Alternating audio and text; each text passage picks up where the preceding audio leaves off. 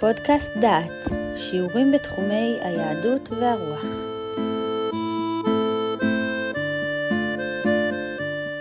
ברוכים הבאים לפודקאסט דעת, לקורס ירמיהו ותקופתו. הנושא הוא בין בדידות לחיי חברה.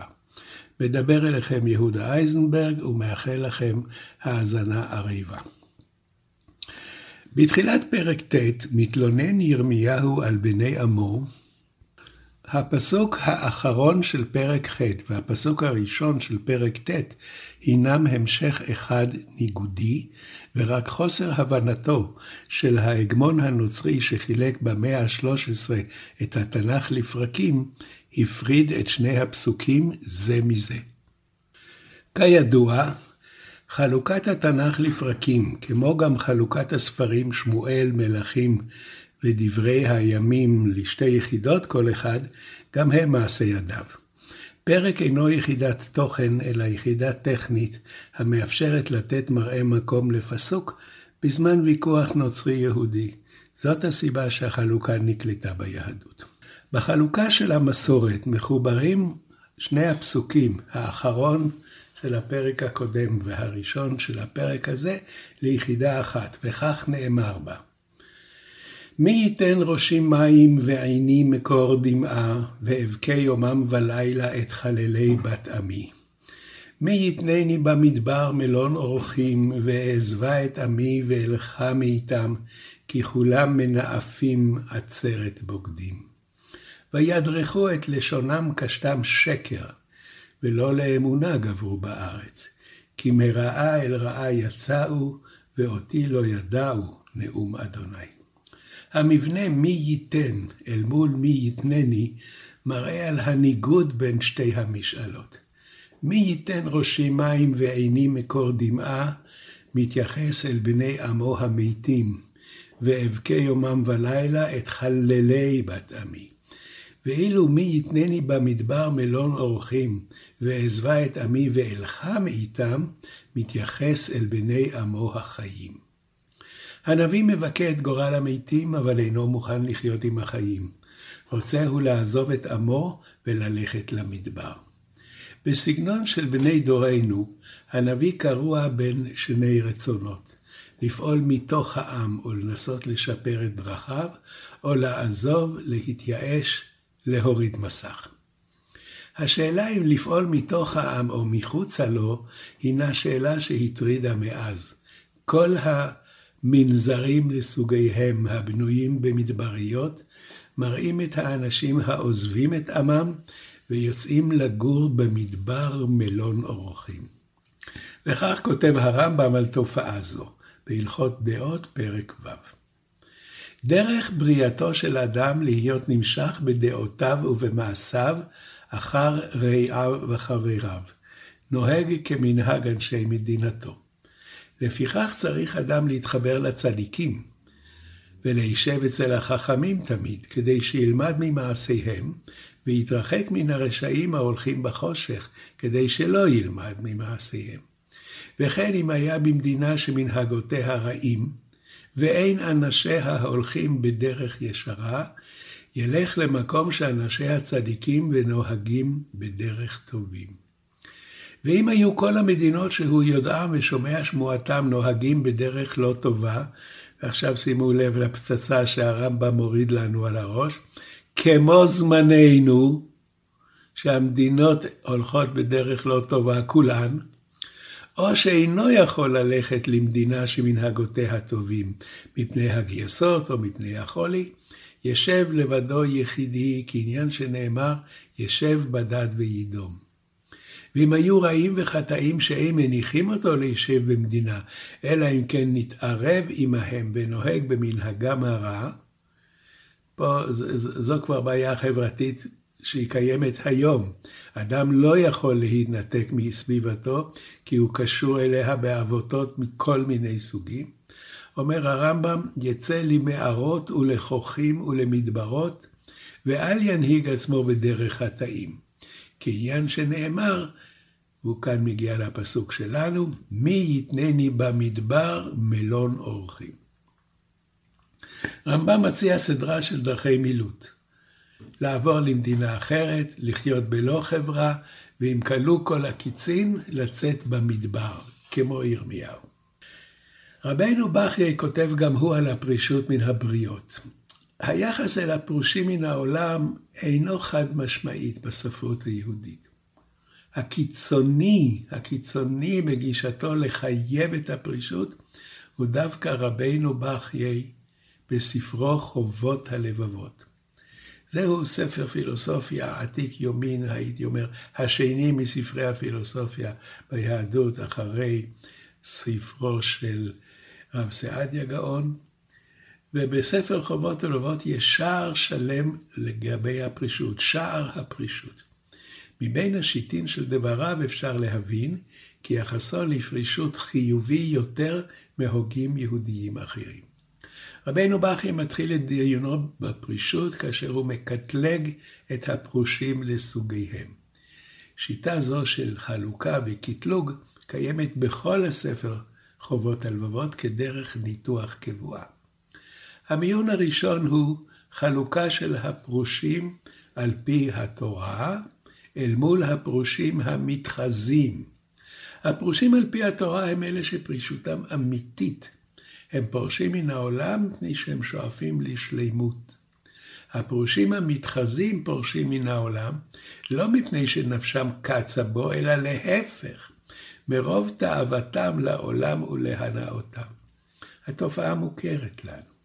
אדם הרוצה דבר מאוד מאוד ואיננו יכול לקבלו, מפתח תיאוריה כי הדבר מאוס עליו והוא לא רוצה אותו. חוסר יכולתם לקבל את הנאות העולם גורם לזה שהם יהיו פרושים ויעמידו פנים שהם אינם רוצים את ההנאות האלה. בספרות התופעה הזאת מודגמת בסיפור של השועל והכרם.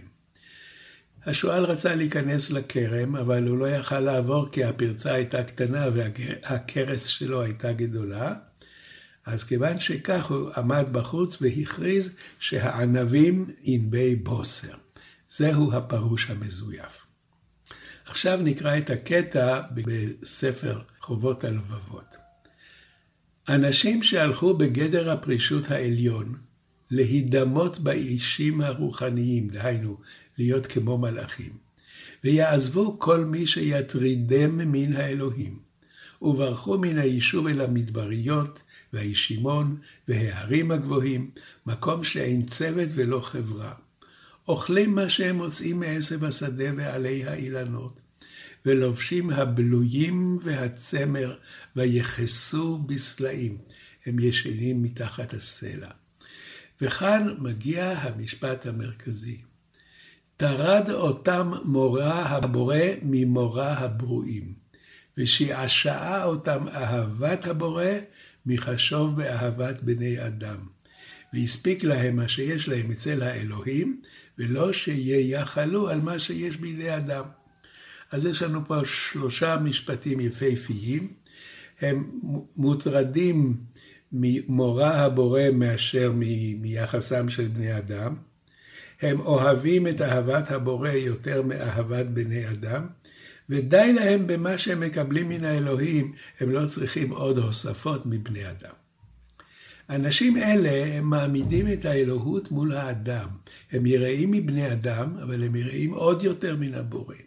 הם מוטרדים ממורא הבורא יותר מאשר ממורא הברואים. והם עסוקים באהבת הבורא, ואין מקום בליבם לאהבת בני אדם. הם מסתפקים במה שנותן להם האלוקים, אינם מייחלים למה שבני אדם נותנים להם. אני רוצה להזכיר כאן בסוגריים משפט שכתב ברנרד ראסל. הוא כותב כי את כל הדרוש לבני אדם לקיום בסיסי יש לרוב בני אדם בשפע. ובכל זאת כל בני האדם מוטרדים כל ימיהם, כי הם רוצים את מה שאפשר בלעדיו.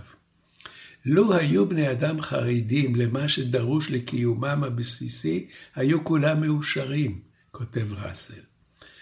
ואנחנו נענה ונאמר שהרעיון היפה הזה הוא-הוא הרעיון שקראנו זה עתה בחובות הלבבות. נסכם את גישתו של רבנו בכי בספר חובות הלבבות לגבי פרישות ונזירות. הוא מוצא את התופעה בדברי ירמיהו, והוא מפתח אותה עד לקיצוניות רבה, יותר מאשר אחרים.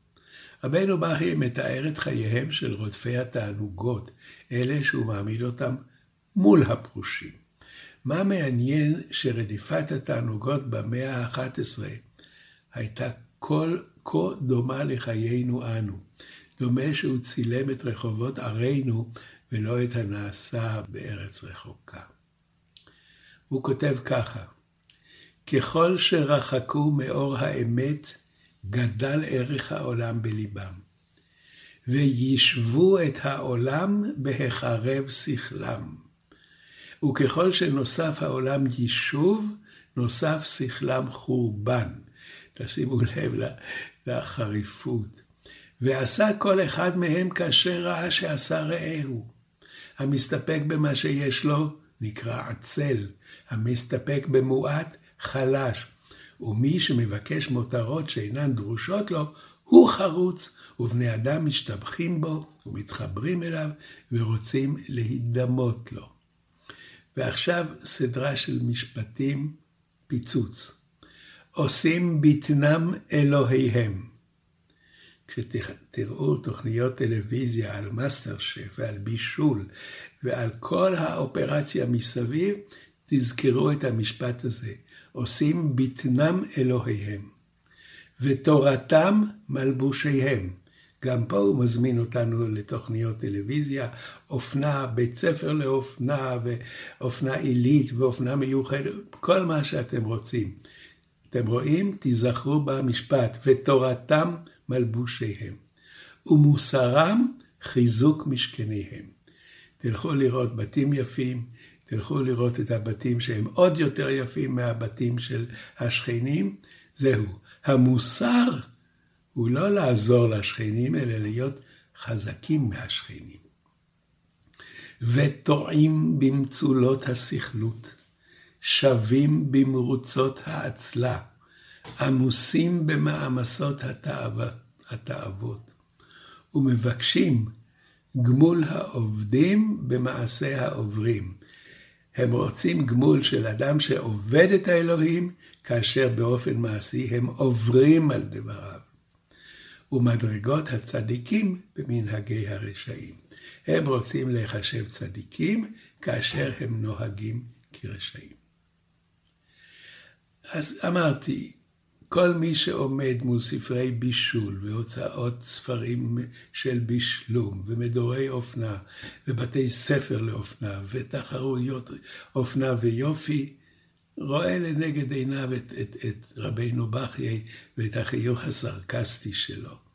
וכך אם אתה רואה מדורי דיור ודיון מעמיק, איזה צבע ואיזה צורה ומה לראות, כל הדברים האלה. עכשיו, יש עוד תחומים שאני לא רוצה לדבר עליהם, אבל אני מניח לכם לחשוב ולשבץ אותם במקומם. מול כל אלה עומדים אנשי התורה. ההגדרה, אנשים יחידים נושאים הפרישות המיוחדת ומקבלים תנאיה להועיל בה אנשי התורה. שיטתו של רבנו בחייה היא איפה זו. הבריחה למדבר והניתוק מהתרבות הסוגדת לאוכל, לבוש, דירה מרווחת, היא לא להגן על היחיד, אלא להגן על החברה.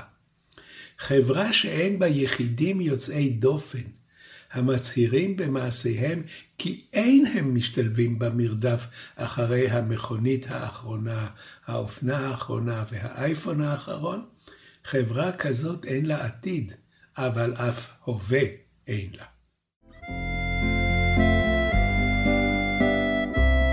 שמעתם שיעור מתוך הקורס ירמיהו ותקופתו, מאת פרופסור יהודה אייזנברג. את הקורס המלא וקורסים נוספים ניתן לשמוע באתר דעת במדור פודקאסט.